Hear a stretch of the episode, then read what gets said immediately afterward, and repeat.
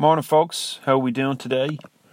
It's a balmy minus one degrees Celsius here in Dublin, in Ireland. We had a bunch of snow last night, and uh, it's not quite a big snow that I was looking for, but it's a it's a considerable amount, probably about eighty mil.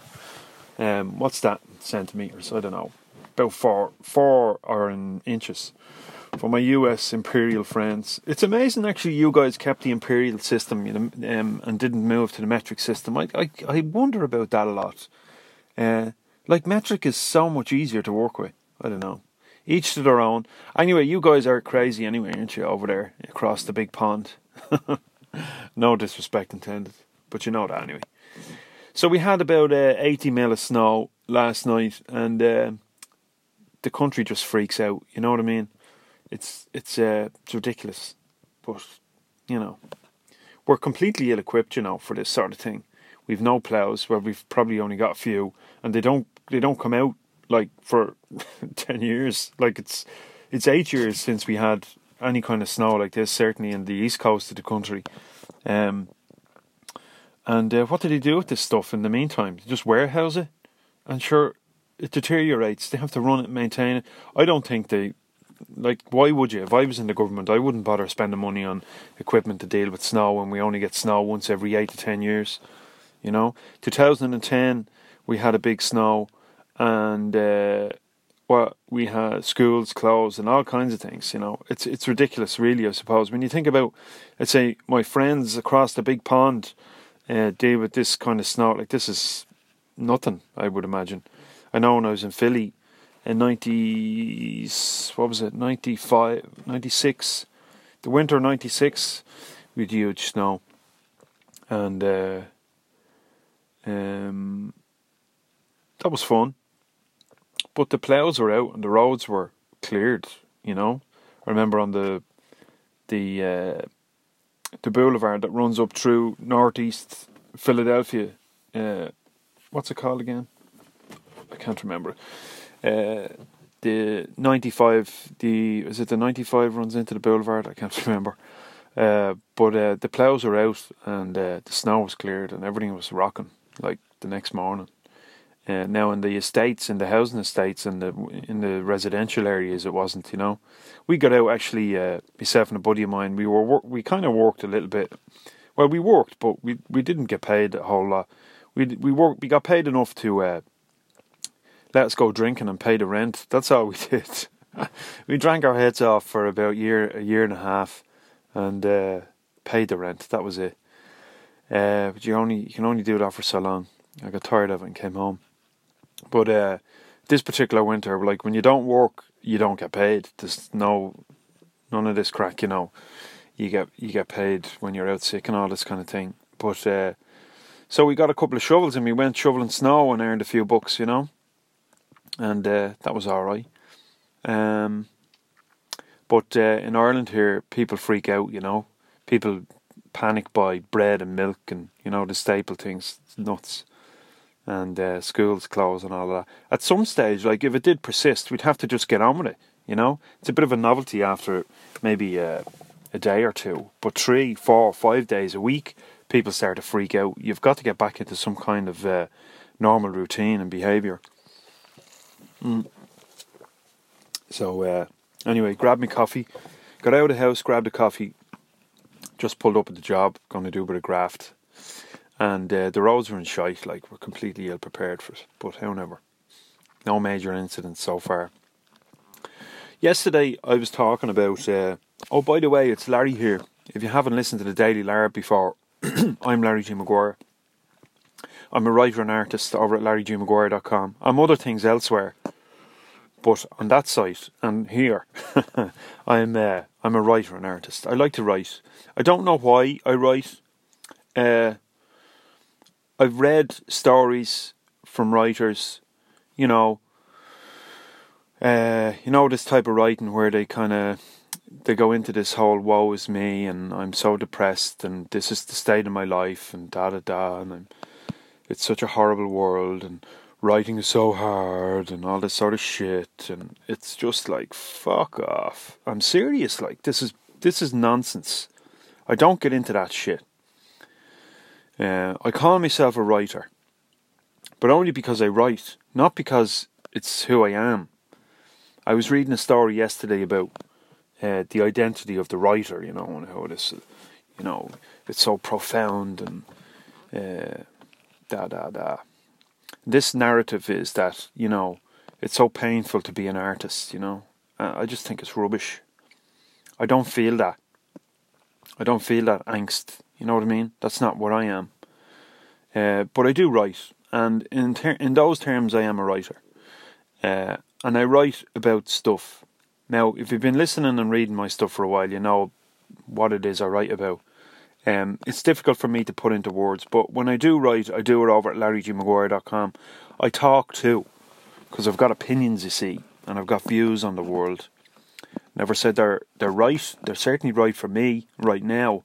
They mightn't be right next year or next month. They're certainly not right for everybody, but uh, I like to talk about them and I like to write about them. So that's what I do. Uh, if you'd like to read my stuff, if you haven't read much of it, um, you'll get it over at larrygmaguire.com. I have a habit of narrating those articles here on the Daily Larb. Uh, in recent days, I've stopped that, and I'm continuing with the show, but I'm not writing the daily article, at least not for the minute, because um, I'm publishing the right the artist manifesto, and uh, um, I'm working away on that, and that requires all my time. Sup coffee. so that's the story. That's what I am. Um, yesterday I was talking about less is more. If you didn't catch that episode, it's 106, I think. Uh, and it's this idea that to do less with more focus of attention is more valuable to ourselves individually and the world as a whole than it is to try to do many things. Um, because the thing about it is, the more we try to do, the less effective we are.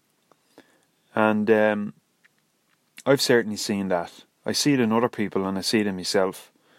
And uh, we can get hypnotized by this notion. It's almost an automatic thing. We, we, we become sucked into it. Society tells us, not tells us, but shows us that it's the way to go. Uh, that we um, we endeavour to do all these things in order to, I don't know what it is. Are we chasing something to feel fulfilled, to feel that we're worthwhile, that our lives are worthwhile, and that we're worthy of, let's say, our wages and uh, the love of our of our parents and of our kids and of our spouses. We work our bollocks off, and we string ourselves out trying to achieve all these things and do all these things, and we fill up our days, and we don't take time to just do nothing. You know, I've written and spoken about this before. The joy in having nothing to do. Um, you know, it's like being on holidays, and uh, it's a nice feeling when there's no demands. You know. Now, being busy is good is a good thing, but only only if it's focused on that thing. You know, one handful of things, less than a handful of things. Being busy doing a hundred things is useless to everybody because you end up serving nobody. It's my contention that when we serve ourselves, we serve the world. In fact, I'm going to title that this episode of the Daily Larb. That, or something like it, to serve ourselves. To be self serving is to be serving to other people. You know, there's this notion, let's say, for example, in marketing, where they say you've got to bring value, you know? You've got to bring bra- bring value to people. And there's this this notion that you have to try and look into what it is you do and, and bring. If that's a, that's ours about face, folks. If you're trying to bring value, if you're looking to bring value, if you're looking to add value to what you do, it's reverse of what it should be.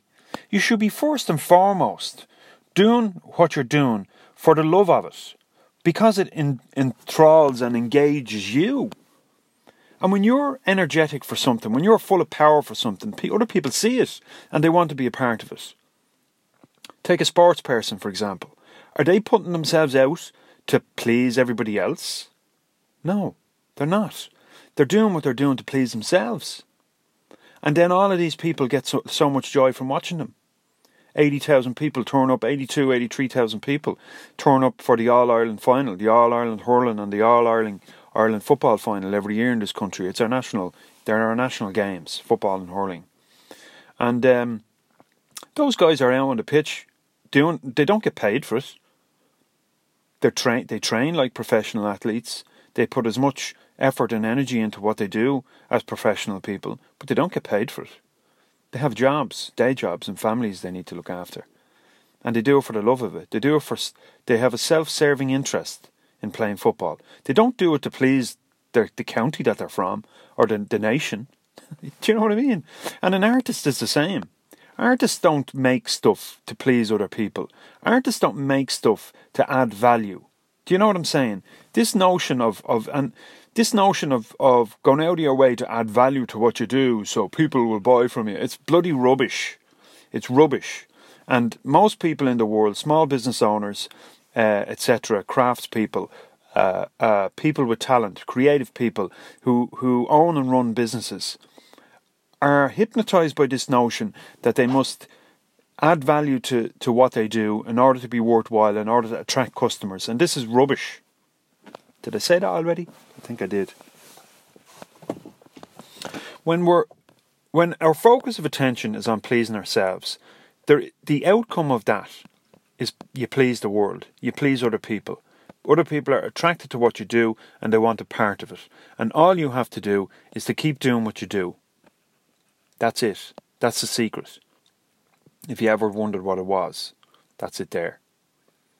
So, yesterday I was talking about marketing and I was referring to this article uh, on uh, the writing cooperative on Medium, where the writer said, I can't remember who it was, he's one of the, one of the editors, where he was saying that, you know, if you want to, why you're not successful on Medium is because your headlines are shit, you know that you've got to write these headlines to attract people. Now, your headline needs to be descriptive and it needs to tell people what's in the article and it needs to be attractive. There needs to be something about it that makes me want to click on it and go in.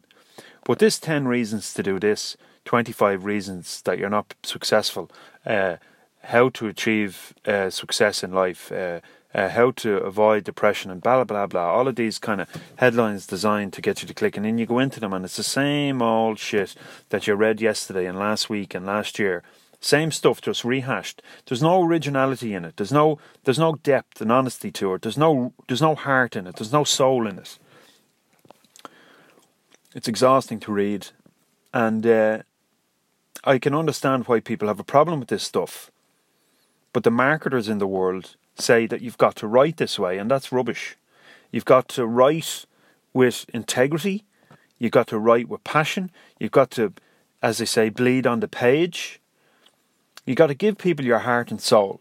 And in whatever way that comes out, if it's a story or it's a, or it's a memoir or it's a it's a novel or whatever it is, you've got to get to the heart of it.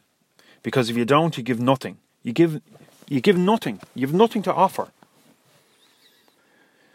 So, what to do? Well, you can start by reading the Artist Manifesto. You get that for free over on my site. You go to larrygmaguire.com, hit the button on the homepage. There's a couple of buttons there. One specific for the Artist Manifesto. It's 30 pages. You'll read it in a half an hour. Download it. Give it a read. This document is the basis upon which I'm building the paperback of the same name, the Artist Manifesto. It's out on the 2nd of April.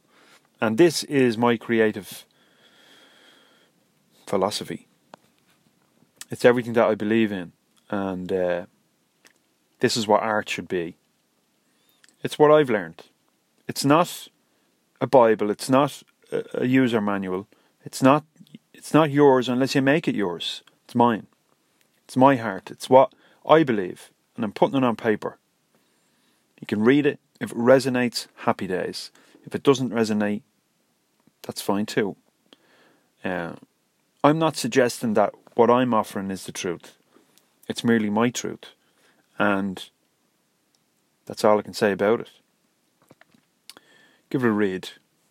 If you'd like to support me in the publication, self publication of the book, get over to patreon.com forward slash Larry G. Maguire and you can become a patron for only a dollar.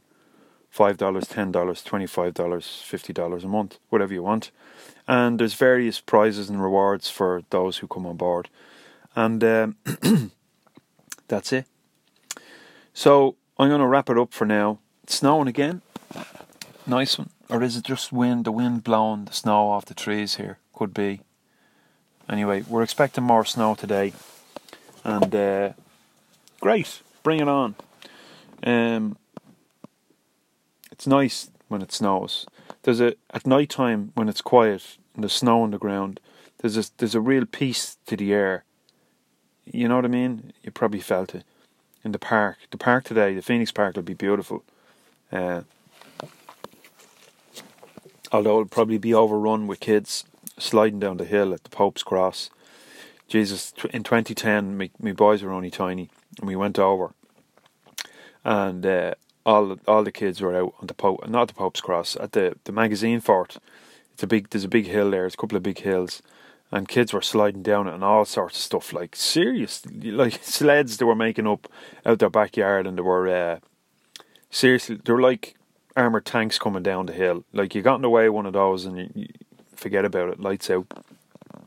So uh, we'll have an interesting couple of days. Yeah, it is snowing now. It's snowing again. Great. Bit of a novelty for everybody. So I'm going to get to work now. I shall see you later on, uh, perhaps over on Anchor.